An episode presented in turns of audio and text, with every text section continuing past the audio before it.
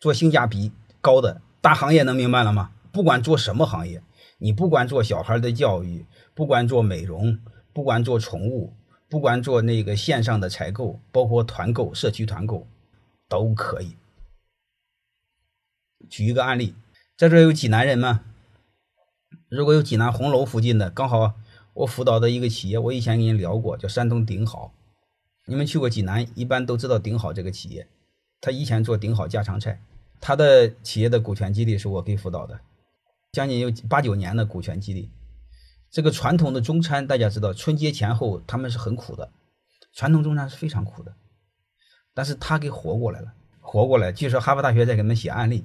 就研究他的韧性，他为什么没死，活得也很好，就是因为他们做了股权激励，就是十来个高管做了股权激励，发现企业不行了，很多人都跑了嘛，他不，他不跑，他们呢，把家里房子给抵押到，嗯，然后贷点款填到公司里头，然后再活到了今天，能明白了吗？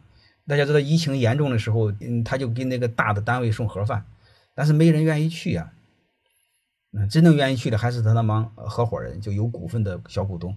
呃，那个我就不说了，我就说他新做的一个东西。那他传统的家常菜呢？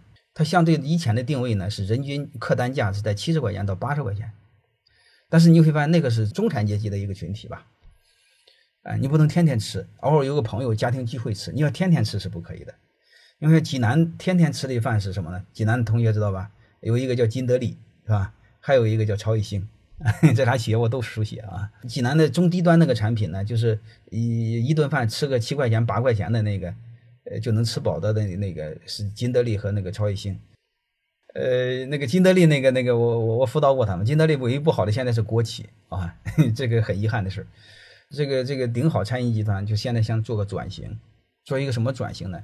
就面向白领、小白领，还不是大白领，面向白领做嗯天天吃的餐。就定位一顿饭二十块钱，早餐十块钱，中餐晚餐二十块钱，能听明白了吗？所以他就起个做了一个粥铺啊，当然肯定还有饼其他了。粥铺叫山科枣，我不知道红楼的同学有没有啊？就是刚开业半个月，呃，现在生意非常好。